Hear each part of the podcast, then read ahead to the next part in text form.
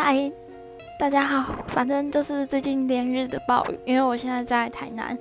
因为我在这里实习，然后我真的遭到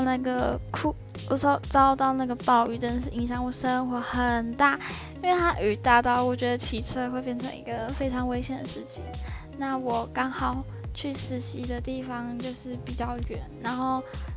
路刚好也没那么平，就常常会有那种水坑，然后你骑过去，你真的会有一瞬间觉得，哇，我好像在骑水上摩托车的感觉，真的是非常非常的崩溃，而且学校单位你没有时间可以吹干，因为我们实习就比较紧凑，你必须赶快换好衣服，然后去找学长姐他们，就是一个非常非常崩溃的状态。